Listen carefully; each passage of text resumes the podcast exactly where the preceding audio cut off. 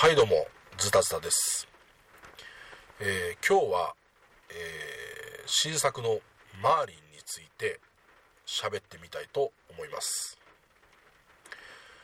えーまあ、デザイナーはフェルトとリーネック共作になりますね。クイーンゲームズから出てます。え今年のエッサンエッセン新作の出来たてほやほやというかね、で、えーテーマなんですが、まあ、アーサー王とかね円卓の騎士のテーマで、えー自分はまあ騎士なんですかね、うん、で4人の伯爵をまあ従えて、えーまあ、いろんな、えー地域に派遣して、まあ、いろいろやってもらったりして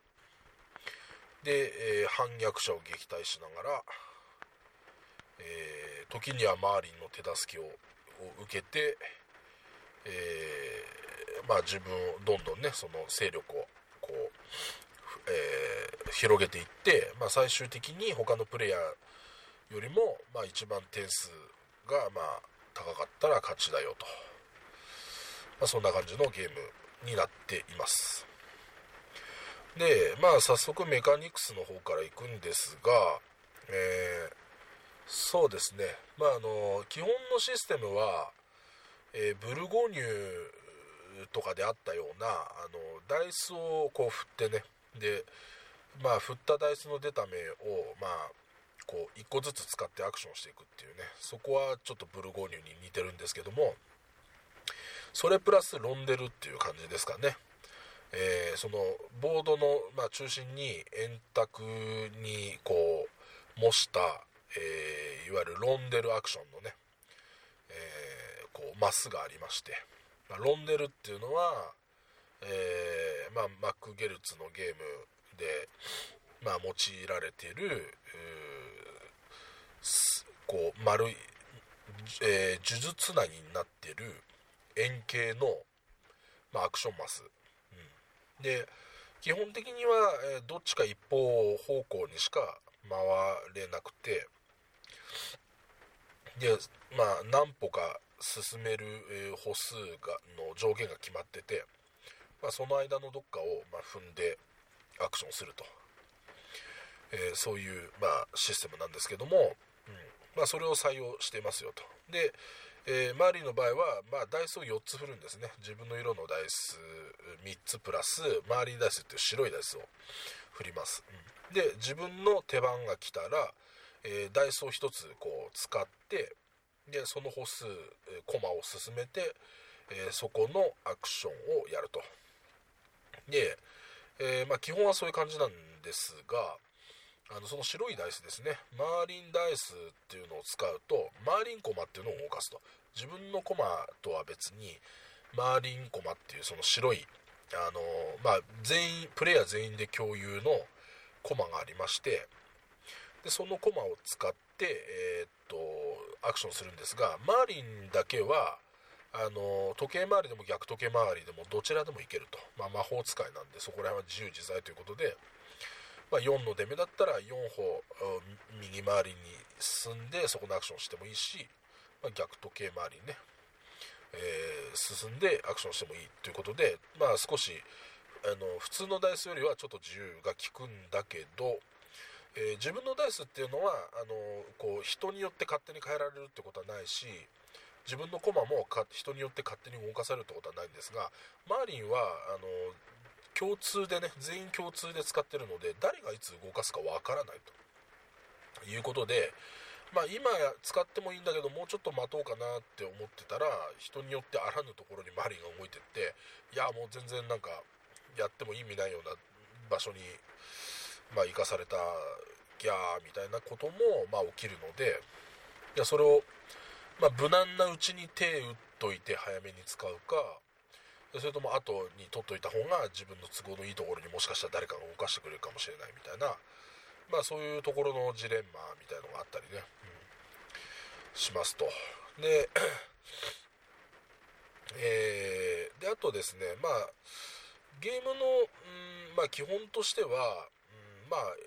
わりかしエリアマジョリティなのかなという感じがしますがえー、しかもエリアマジョリティが2箇所あるんですね。メインボードのその広告と呼ばれる、えー、6つのエリア、うん、そこにそれぞれ影響力コマっていうねさっきの伯爵コマとはまたちょっと違う影響コマっていうのを置いてってでそこ一番たくさん取ってるところ点数入っていくっていう、まあ、よくあるそのエリアマジョリティあるんですけどもそれとは別にそのサブボードみたいなところに郊外っていうねその のがあって そのえー、っとヘクスみたいなのが並んでてでそのヘクスのつながってる、えー、エリアの数分だけ点数があの毎回入るよとそのマジョリティを取ってれば、うん、でそこに荘園っていうのをねこう立てて、うん、あのリソースを支払って荘園っていうのを立てるんですがその自分の荘園がたくさん立ってればたあの立ってるほどその有利というかそのマジョリティで一番多い人にそのマス目の分の点数が入ると。でそういうそのメインボードとそのサブボードみたいなところで2つのこうマジョリティがあると。いうことですね。でそれプラス、まあ、ミッションカードっていうのがあってえー、っと最初から手札4枚持っててで、まあ、達成すると,、えー、っと1枚、まあ、自分の手番に1枚だけ達成できるのでで達成したら、えー、その使った1枚を補充するっていうような形で、うんまあ、自動的に補充されるんですね。でえー、っとまあこれがえー、リソースをあの使うパタタイプじゃなくて要はマルコ・ポーロの契約みたいにリソース使うとかじゃなくて条件が合ってればもう達成っていう感じになりますね。その旗をこの色とこの色持ってるとか、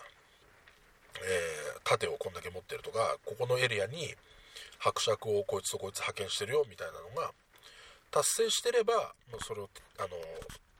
えー、つまり何もリソース消費せずに、あの点数が入ると。で、えー、とりあえずその1点と2点と3点とその3種類、うん、点数がま入るようになってるんですけども、えー、その点数が入った時に、えー、そのまま2点なら2点3点なら3点といって点数をもらってもいいんですがあえて点数をもらわずにそこをキャンセルして、えー、自分のまたそのもう一つサブボードみたいのがありまして、うん、でそこに、えー、その、まあ、ミッションカード自体がそもそもちょっとスートじゃないんですけどその、えー、まあ、伯爵と同じ属性ですね、まあえ女官と騎士となんかはあの騎手ですね。旗持ち。旗持ちとであと大工ですかね。建物荘園建てる人。まあ、その属性に分かれてましてでその属性の、えー、カードを達成するした時に点数もらわないことを選択することによって、えー、そこのパワーがもらえると。で1点のカードだったら1のパワーを、えー、解放できるし2点のカードだったら、えーと、2, 2と1のところ両方解放できるし3点のカードだったらその321全部ですね解放することができると。で一度この解放みたいのを行ってしまうとあのもう二度と、えー、さらにそこから追加して、えー、例えばレベル2だったところをレベル3にするとかそういうことはできなくて一度そこの反抗をしてしまったらえー、もうあの二度とそこはいじれないんですね。だから1レベルで達成してしまったらもうそこのパワーは1レベルのパワーしか持ってないし3レベルのパワーで達成してしまったらもうそそのそれ以後ずっとそこは3のパワーが使えると。いう、まあ、ちょっと特殊能力なんですかねあのテテックレベルじゃないですけど、うん、自分の特殊能力みたいなのを解放していくみたいなそういう要素もありますと、で、えっと、以後はえー、まあ、1レベルと2レベルは同じ効果なんですよねそれぞれ、うん、そこの同じ属性のカードを達成した時に点数がプラス1点されるよっていうのがレベル1ですね。だからあのとりあえずそこ解放しちゃえば最初に点数入れた時の点数はま無駄に終わっちゃってるんです。例えば3点なら3点2点なら2点で入れ入れる代わりにそこを解放してるんでえー、っとその点数は無駄になってるんですが、えー、同じ属性のカードをこう達成ミッションカードを達成するごとにプラス1点プラス1点プラス1点って入っていくんで結局3レベルのとこを解放したとしても3回達成すれば、ミッションカード同じ属性のやつ3枚達成すれば結局元が取れると。でもうあとはプラスしかないっていう形になってるのでまあ最初にレベルの高いところをまあたすあの解放しちゃってでそこを中心的に連打していくみたいな、まあ、そういう作戦とかが有効だったりすると思いますね。その,、えー、その4つの属性のうちの、まあ、2つぐらいにどっか絞って、えー、集中してやっていくみたいな、うん、そうすると効率が良いみたいなね、うん、感じ。そういうミッションカードもありますと。うん。で、えー、そうですね、反逆者のマイナスタイルっていう、その、まあ、色ごとにね、その、えー、6つの国が分かれてるんですが、まあ、反逆者、裏切り者がやってくると。で、そのタイルが、え、3つ降ってくるんですが、1つの、の、残したまま、その2ラウンド、4ラウンド、6ラウンドの各集計フェーズがあるんですが、えー、その時に残してると1枚につきマイナス3点。だから3枚全部残してるとマイナス9点みたいな感じで、まあ、そんなん食らってたら、まあ、そうそう1にはなれないので、でそれをまあ除去するために、えーと、騎士っていうその伯爵の効果で取れる、えー、盾ですねでその盾も色ごとになっててその、まあ、なんか白い鳩の絵の描いてある盾はその白いところの反逆者をあの倒せるみたいな、うん、1個除去できるみたいなまあ、そういうような要素があったりして、まあ、マイナスをなるべく食らわないようにしましょうみたいなそういうとこですね、うん、で、えー、伯爵駒は、まあ、それぞれその、えー、今言った盾を取れる騎士と、えー、影響力を置く女官っていうのとで、えっと、荘園その、えー、サブボードでの、えー、エリアマジョリティに使う荘園を建てるその資材を取ってくる大工とでもう1人はその旗持ちですね騎手、えー、旗を取ってくる人。でこの各国の旗はそれぞれ、えー、特殊能力1回使い切りの特殊能力みたいなのがあってでまあダイス目をひっくり返して使える。6を1とか52みたいな。そういう風にできるやつもあれば、えー、普段時計回りにしかロンデルを進めないのがその1回だけ、えー、逆時計回りというか反対側に回ることができるよみたいなやつとか人のアクション人の踏んでるところのアクションをコピーできるよとか、えー、そういうようなこうそれぞれ、えー、使い捨てのこう特殊効果みたいなのを1回使えるそういう旗を取ってくるみたいな、えー、そういうのと、まあ、4人いるんですね、うん、でそういうのを各広告にこう派遣してそのこう必要なリソースを取ったりマジョリティ争いをしていくと。えー、そういうような感じですね。で、この伯爵コマっていうのは、ちょっとここは少しアクアスフィアっぽいのかなと思うんですが、えー、その2ラウンドごとの集計フェーズの時に、あの、たくさん出してたらその分点数が入るんですよ。だから4個全部出したまま、あの、手元に戻ってこなければ4点丸々もらえるし、であの各広告のところにその、えー、同じ属性のやつは1人しか入れないと、ね、あの女官だったら女官は1人しか入れないし騎士だったら騎士は1人しか入れないので他の人のその同じ属性のやつが飛び込んでくると自分のボードの上に戻ってくるんですね。でそうすると結局全部戻ってきちゃってるとこれが0点みたいな感じで。2人出せてると2点みたいな感じですよね。でだからこれもそのアクアスフィアっぽいそのまあ、えー、この場合はその5点の方がちょっと有利という感じね、うん、5点の人の方が戻ってきにくいっていうか相手を追い出しやすかったりするので。うん、ここら辺はちょっとちょっとだけアクアスフィアっぽいところもありますと、うん。まあ、そういうような感じで、まあ、やっていくと。であとはまあ、うんえーえー、まあ、朝をっていうことで、まあ、エクスカリバーも出てきますと。エクスカリバーをその取れるっていうアクションマスがあってでエクスカリバーを取るとまず反逆者1人倒せますと。そのタイルマイナスタイルを1つ除去できてでその点数集計フェーズまでそのエクスカリバーを持ったままにしとけば3点もらえますと、うん、あのその反逆者が全員いなくてなおかつそれを持ってれば3点、うん、これも最後に持ってた人が3点もらえるみたいな感じなのでこれもちょっと遅いもん勝ちというかね5の線的な要素があったりであと、えー、聖杯ですねグレールっていうのがあってこれを持ってると、まあ、取った時にまずリンゴがもらえますと。リンゴっていうのはどういうリソースかっていうと、えー、ダイス目を1つ好きな出目にできると。だからそのブルーゴーニュの、まあ、労働者の完全上位互換みたいなそういうやつですね、うん、でそういう要素があったりしてで、えっと、てあの点数集計の時の各広告のエリアマジョリティの計算の時にトップタイだった場合その聖杯持ってる人がその1つのエリアだけ選んでここ聖杯の力であのトップタイのところを僕単独トップにできますみたいなそういうことが宣言できるんですね。そしたら例えば2点しか入らないところが5点入るとかそういうような感じで点数独り占めできたりとかでこれも聖杯自体は1つしかないので最後に取った人のところに聖杯がいってその力がこう、えー、使えると、であとは、えーと、マーリンですね。そのマーリンは魔法の杖を3本ずつ持ってて、まあ、プレイヤーが持ってるんですが、えー、マーリンでアクションした時のみその杖を1本使うことによってそこがダブルアクションできると、うん。まあ、これもちょっとフェルトっぽいですよね。できるので、まあ、例えばエクスカリバー取るときにマーリンで取って、まあ、反逆者を2人ババーッと殺したりとか。あと点数の入るマス目があるんですね。その影響ゴマを影響力ゴマをその置いてある数だけ点数入ったり持ってる盾の数だけ入ったり持ってる旗の数だけ点数が入ったりってそういうとこがあるんですがそこをなるべく1点特化して7点とか8点とか一気に入るようにしてでそこをマーリンでいってダブルアクションしてで724点とか826点とかってやったらおおすげえとかって感じになる。まあそういうダイナミズムもあるっていうのはね。一応ゲあのゲーム使わなかったら残しといたら1本2点みたいな感じなんですがまあ大体使った方が強いのかなとは思いますけど、うん、まあそういうような、えー、要素があるということですね。であの今回フェルトのゲームにしてはスタピーを取るっていう要素がなくてスタートプレイは本当にその、えー、代わり番号に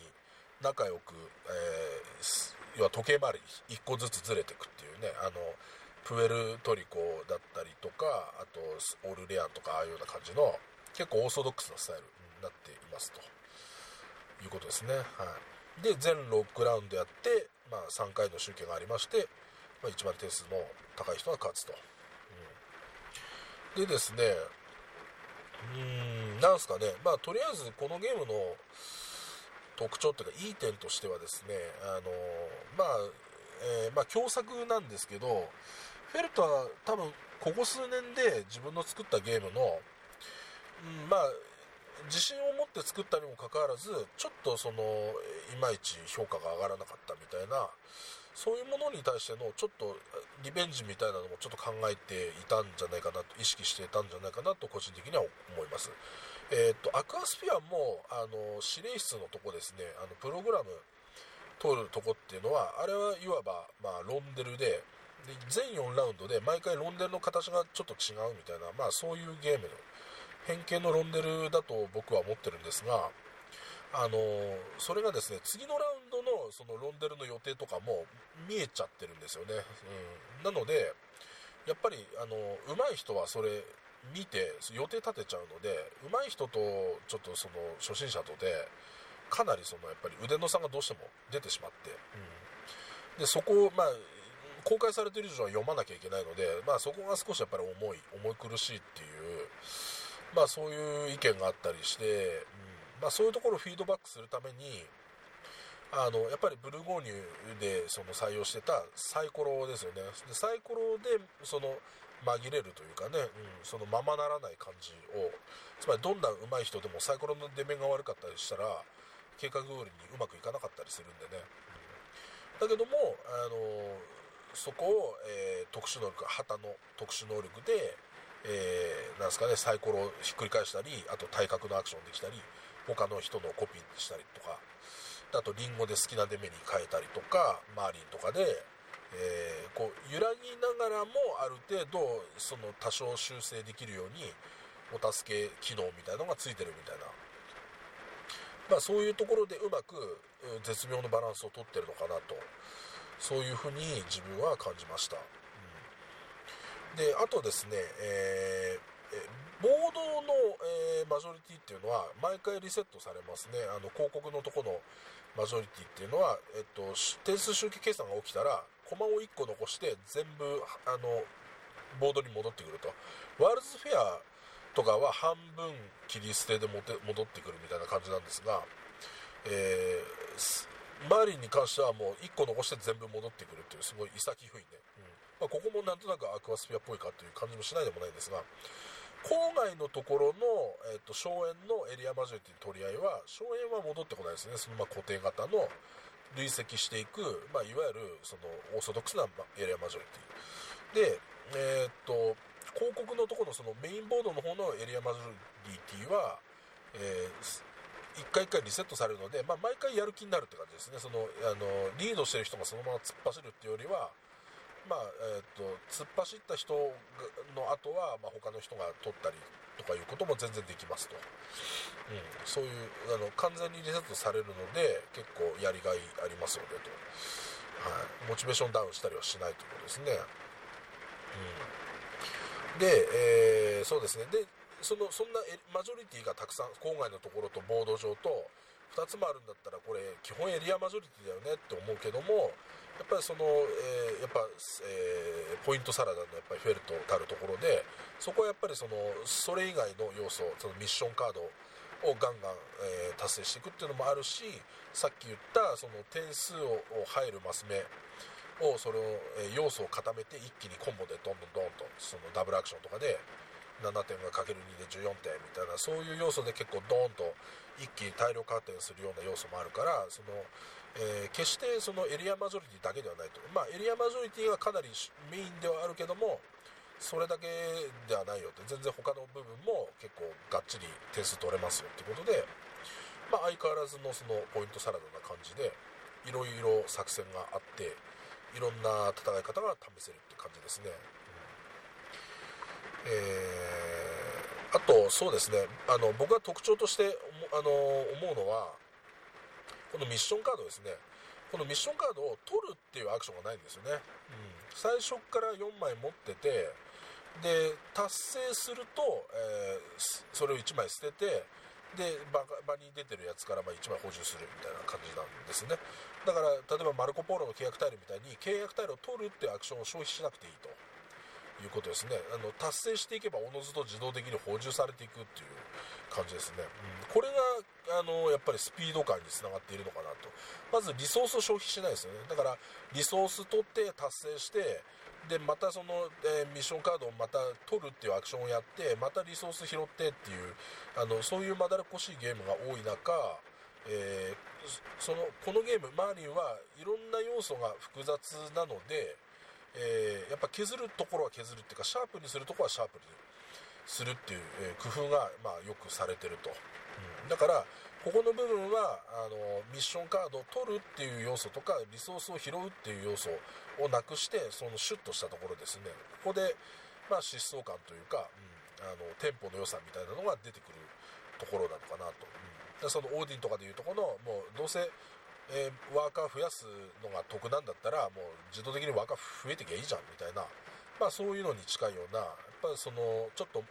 まあ、モダンユーロ的なその合理的な考え方っていうかね、うん、ゲームをその複雑化させながらもプレイしやすいように、えー、この洗練させていくっていう手法、うん、テクニックを用いているような気がします。まあこんな感じなんですけども今現在僕の中では、えー、マーリンは10点満点中8点、うん、でこれは、えっと、結構僕今年の新作はおかげさまで結構やらせてもらっててエッセンのやつは、えー、クランズ・オブ・カレドニアもアズールも、まあ、アルティプラノとかも一応やれてるんですけども今のところ8点つけてるものはなくて、うん、マーリンが一応トップかなと今のところはね、え、思ってます。はい、まあ、それぐらいいいゲームだと思います。まあえー、ブルゴーニュとか好きな人だったら絶対面白いと思うはずですし、まあ、フェルトが好きな人なら絶対バッチリですね。重げが好きだっていう人そのゲーマーズゲームが好きだっていう人ならかなりやりごたえのあるいいゲームなんじゃないかなと、えー、僕は思っています、はい、なのでマリンおすすめです。スカウトアクション11位っていうのは意味わかりません、えー、マリンより上の10個はマリンよりいいゲームなんでしょうか。僕はちょっといろいろそこら辺は疑問に思っています。まあそれぐらいいいゲームだということで、はい、では今回はこれで終わっておきます。それではまた。